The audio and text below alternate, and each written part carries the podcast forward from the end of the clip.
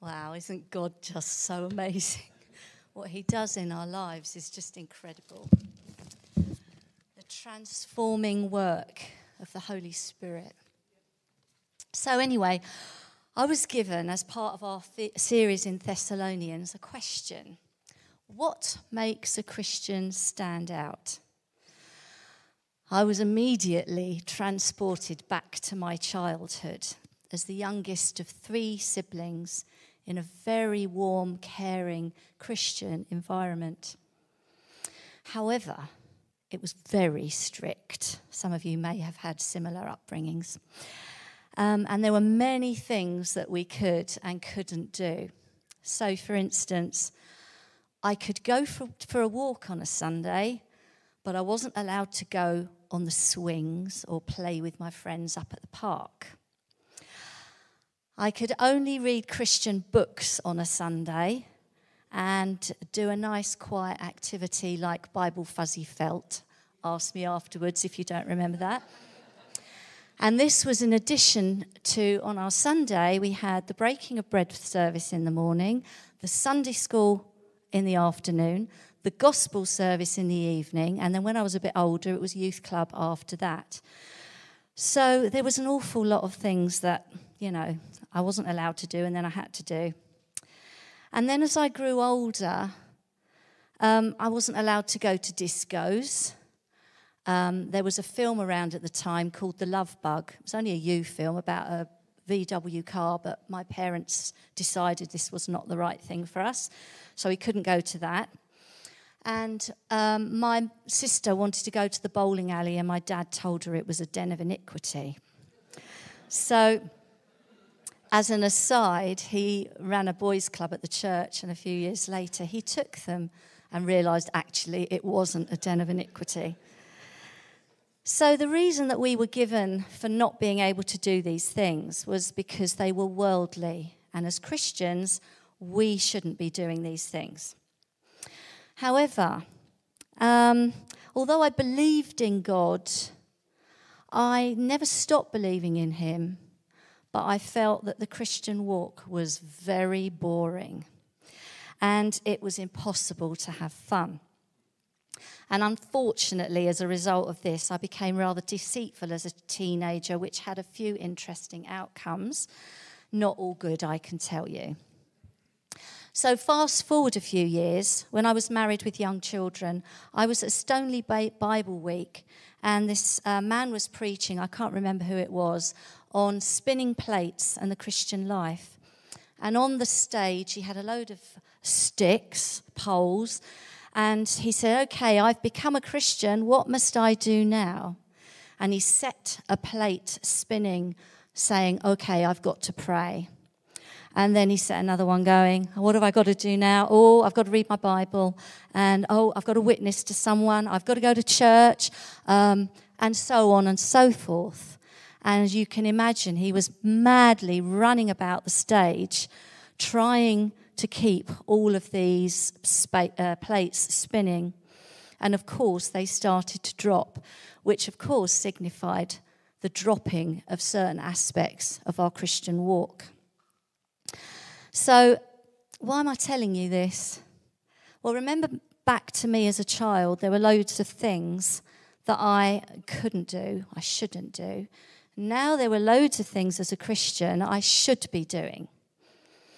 Everything was such an effort, not the abundant and free life the Bible promised. How I was missing at the point. What makes a Christian stand out really is not about what we should or shouldn't be doing, although, of course, that's important, but it's about who we are. 2 Corinthians 5:17 says, "Therefore, if anyone's in Christ, the new creation has come, the old has gone, the new is here." So, what does that mean? Sorry, I, I will get to our text in a minute. Bear with me. So, that doesn't really tell me how I should be standing out. Well, when we become a Christian, we're saying, I believe in you, God. Thank you for giving your life for me and forgiving all my sins. And I want you in my life. You loved me first. Hallelujah. And I don't want to only love you more, I want to get to know you more. And I want to become like your son Jesus. When we ask God to fill us with his Holy Spirit, he does. And that's when the transformation begins from the inside out. It is not from the outside in. There is nothing that we can do, say, think, whatever, that is going to make us a good Christian or a better Christian. We are loved and accepted just as we are. I'm going to say that again, everybody.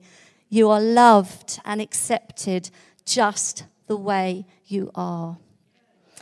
And as the Holy Spirit begins to work in us, we then love Him more. So things like reading the Bible, praying, coming along to church, being in a part of a small group, all of those things are not something that we should do. It becomes an intrinsic part of who we are and our way of life. And it's, it's just something that we want to do. We look at how all the things that God has done for us, all that He's given us, how much He loves us, and our lives begin to change. And the Bible shows that our lives change and we begin to stand out in the things that we do, how we speak, how we act, and we do it out of love, not obligation.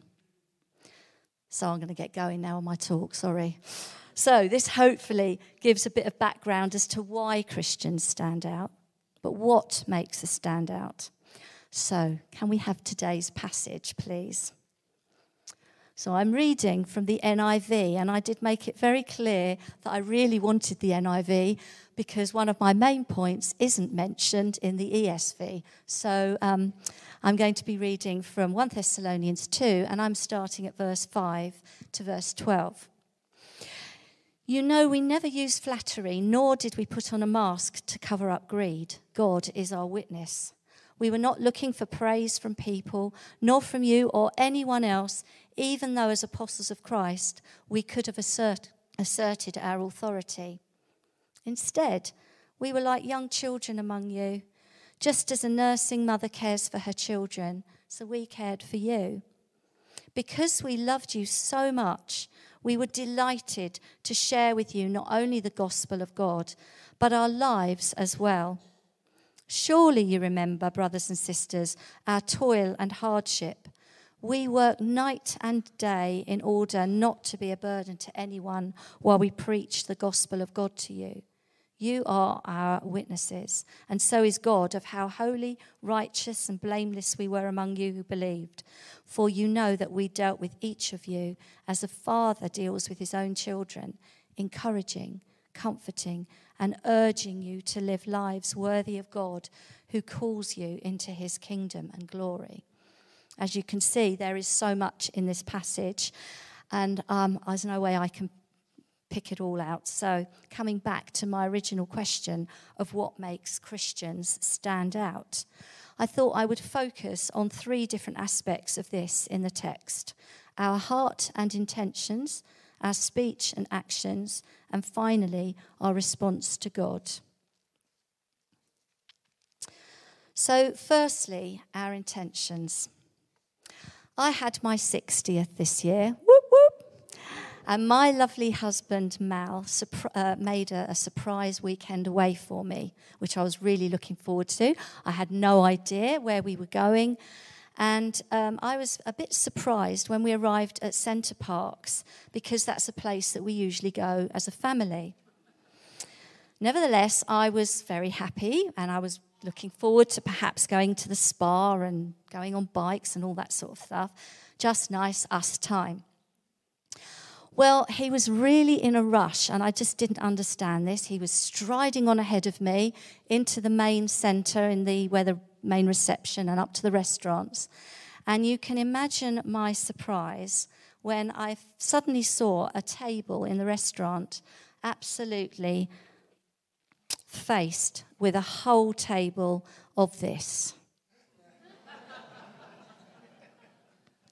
Okay, I was totally taken aback being faced by a dozen or so of this face. Um, and it took a while to process that the mask was actually a contorted me. And the cogs eventually turned to work out it was my family. So I'm sure you get this. Masks hide the real identities, they are deceptive. And Paul uses this illustration to stress the point about being open and genuine and not covering up greed. Perhaps at this point, we may need to ask some questions of ourselves. Have I put on a mask, saying or doing what I think others are expecting of me? Am I actually covering up a hidden agenda? Have mixed motives or hiding the real me? Paul tells us that God was his witness to being sincere and true, and we need to remember that God knows the real us as well. He reinforces his point by saying that he didn't flatter or look for praise from anyone. So, what's our intention when we do something? Are we looking for recognition? Are we acting out of a heart of love or wanting praise in order to be affirmed or thought well of? Paul is, in essence, telling us we don't need to be affirmed by people or receive their praise, even though Facebook, Instagram, and other social media tells us otherwise. God loves us, as I've already said, just the way we are, with an everlasting love, and our identity is found in Him. Okay, moving on to my second aspect our speech and uh, actions.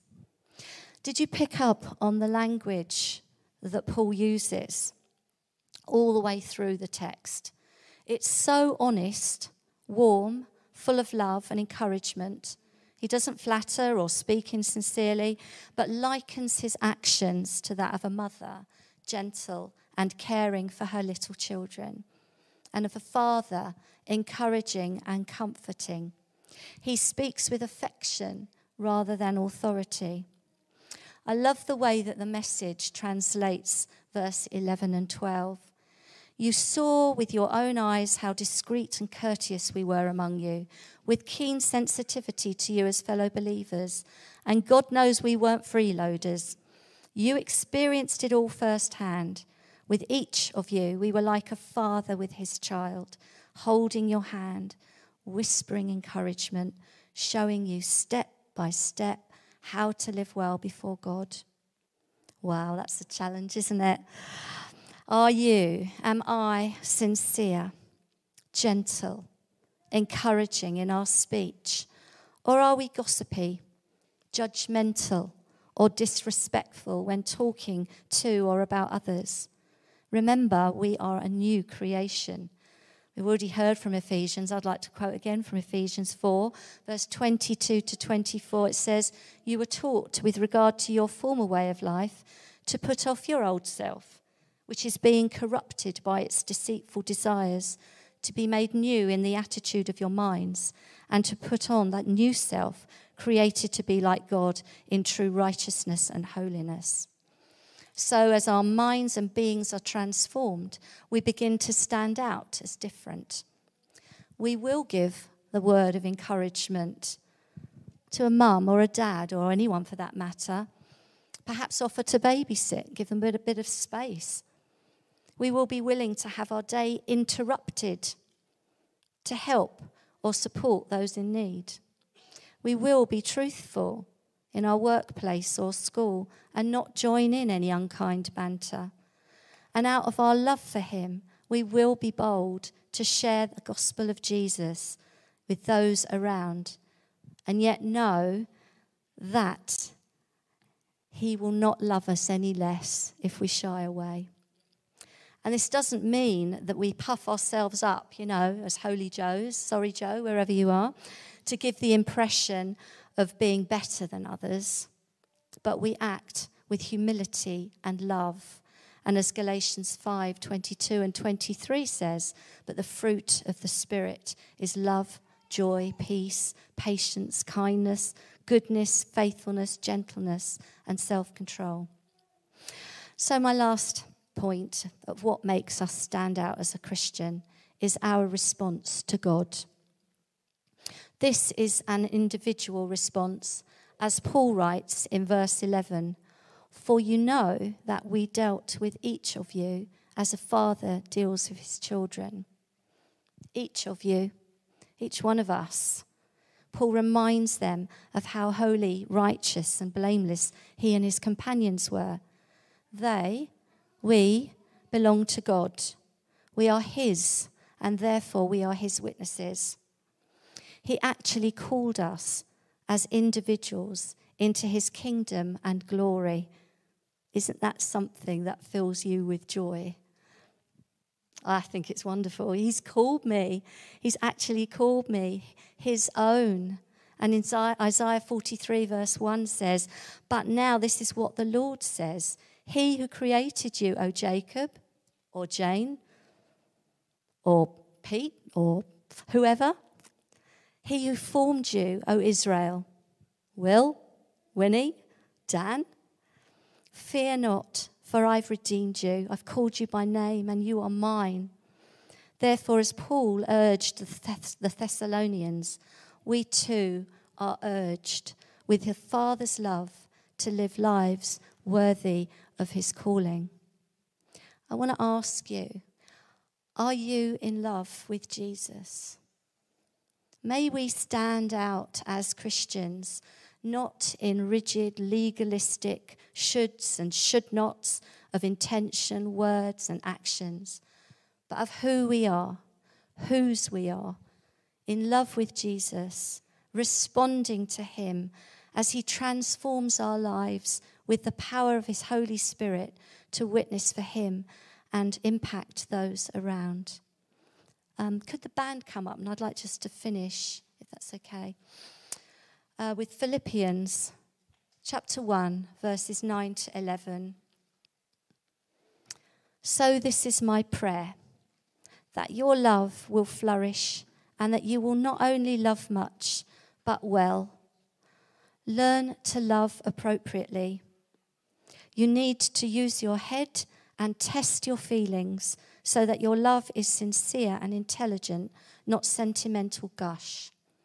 Live a lover's life circumspect, and exemplary, a life Jesus will be proud of, bountiful in fruits from the soul, making Jesus Christ attractive to all, getting everyone involved in the glory and praise of God.